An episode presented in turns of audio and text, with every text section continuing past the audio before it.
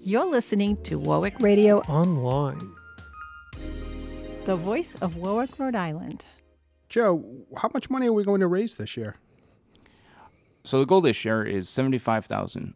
Wow. And what are we doing with that money? Is it going national, foundations, or Absolutely. So the great part about the organization is it stays right here in Rhode Island um, and helps individuals in Warwick and throughout the state. uh, we love that. Hello, and thank you for tuning in to Warwick Life on Warwick Radio. My name is Scott Nerney. I grew up in Warwick and have been a homeowner for over 30 years in our lovely city. My goal with this podcast is to highlight what is special about Warwick and how you can get the most from our seaside community. Our guest today is Joe Golomboski. He is the chair of the APDA Rhode Island Optimism Walk for Parkinson's disease. We invite him here to talk about the organization, understand the benefits that this walk is going to help our Parkinson's patients with, and everything that you can do to help participate in that. Welcome to the show, Joe, and thanks so much for supporting our podcast. Uh, thank you for having me on today, Scott. Well, why don't we start with a little background on yourself? Absolutely.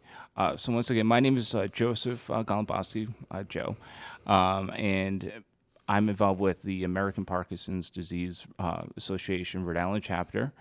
Um, in lieu of my father, um, in memory of my father, uh, Joseph Golomboski Sr., um, who was diagnosed with early onset Parkinson's disease um, in 2004. Okay. And when did you join this organization? Um, so I joined the organization. Uh, it was around 2015.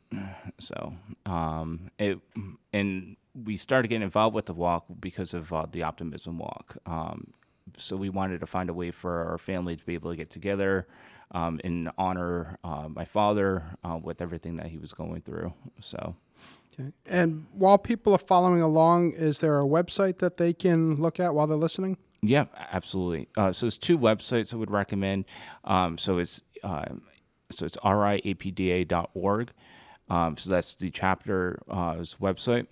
And then my family's website is teamgolomboski.com. And I'll spell that. So it's uh, G O L O M B O S K I.com. And roughly how many Parkinson's patients are in Rhode Island? Uh, roughly, it's around uh, 3,000. Wow, that's a lot for a state this size. Yeah. And, and I, when I looked up some research for the show, I saw that approximately every nine minutes in the country, someone's diagnosed with Parkinson's disease. Um, there's a few famous people have it. Michael J. Fox brought a lot of light to the to the disease. Uh, it's not one that we really have cures for. Um, and I see the, the the logo that you've brought today on your shirt is strength and optimism and hope and progress. So let's talk a little bit about that. Yeah, absolutely. So one of the, the organization's goals is really to um, eh, reach out to those individuals with Parkinson's disease in the, uh, the community um, with different uh, patient um, aid. Um, so being able to have the funding um, to go um, accommodate your house to have uh, live with this uh, disease, um, to go to different uh, exercise classes, and it's just you know everyday living to improve your quality of life. And then in addition to that too is just uh, research um, to try to find different um, medication that may uh, improve the overall uh, life of uh, quality of life. Um, as well as possibly, you know, for the ultimate goal is to find a cure uh, to this disease. So, And it's not a short term thing. Like some people look at some diseases as, well, it may just be a couple of months and the person passes away or it gets better. It, it, it seems to be more of a long term disease. It is right now. It can it can vary on the individual themselves. Um, you know, for my for my father, um, it was kind of it, he he was diagnosed around the age of forty four, um, and he had passed um, at the age of fifty nine. So it was kind of it was a slow progression during those you know ten plus years. Um, but there's other individuals that I've known with Parkinson, with being involved with the organization that have had Parkinson's disease for a longer period of time, and um, they either little bit, eh, you know, you, you wouldn't even know that they have Parkinson's at this it, because of just the stage that they're in. Um, so it, it can vary, um, which is interesting part of this whole thing. And as you kind of relate to your dad being over a decade of having uh, to battle this disease being a short time. Um, kind of related to Alzheimer's of, well, they may have only had it for four or five years versus 10 or 20.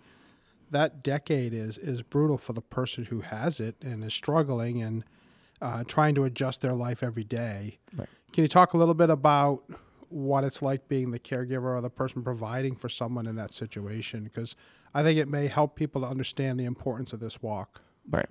Absolutely. Uh, one of the things that um, we've we battled with uh, with my father in particular, and, and this is, goes hand in hand with Parkinson's disease as well as just depression. Um, so my father, uh, you know, that was one of uh, in his instance um, he had. Um, so we made sure to bring light and positivity to his life when we saw him. And I mean, when he saw my sister and I anyway, he was, you know, that would change his whole day. If he was having the worst days, you know, uh, he would just bring, we would be just so happy to see my sister and I. Um, so it's just, it, and one of the big things too is being a caregiver is just making sure that we're there at any time during the day for him. Um, you know, it could be any hour, it could be any, just to know that he's not alone is the biggest thing. Um, so besides my sister and I, my uncle and my aunt, um, the Golomboski family was very, you know, we all came together. Um, especially my sister and I were young, so we were 16 years old. I was at the time when he was diagnosed. So still, you know, it's still in high school, still trying to figure out life and still trying to get things together. So my aunt and uncle really, you know, were the ones that kept the family together and kind of kept things normal, you know. Um, and then as we got older, we got my father, we got more involved with my father's, uh, you know, caregiving. So, um, and that was more or less making sure to go into the uh, to the nursing home that he was at at the time, making sure that everything was going, you know, he's getting his medication. Um, he's having some sort of activity for the day. You don't want to be stuck in the room all day.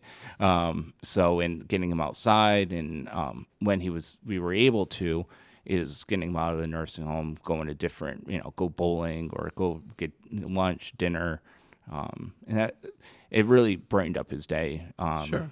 So Wow. So tell us a little bit about the walk. Uh, what, when is it, and where is it? yeah, absolutely. Um, so it's a 24th uh, annual Optimism Walk. Um, is held on September 17th at Goddard State Memorial Park um, at the Carousel Building. Um, so we have uh, live music throughout the day. Um, we have fully catered um, lunch by uh, Dave's Marketplace, um, and like I, I was just talking to someone last night about it doesn't matter how much you walk or whatever. Um, you know, you can go a mile, two miles, or you know, walk even less than that. Um, it's there for the whole family just to get together, celebrate the individual um, wi- that may be with us or may have ha- uh, passed uh, with Parkinson's disease. So. And can people donate if they can't make it, if they're out of town or unable? Absolutely. So, yeah, even if you're, um, and this is kind of one of those things that came with COVID too, is that like even if you're not able to make it, um, you can still create a team, still, I don't know, set up an individual page, um, and work, walk remotely um, if you don't feel comfortable um, at the at this point in time, um, or if you're not in state or you know traveling or whatever your scenario may be. Uh, absolutely. So people out there, you can dust off those pelotons and treadmills that have been sitting in the basement.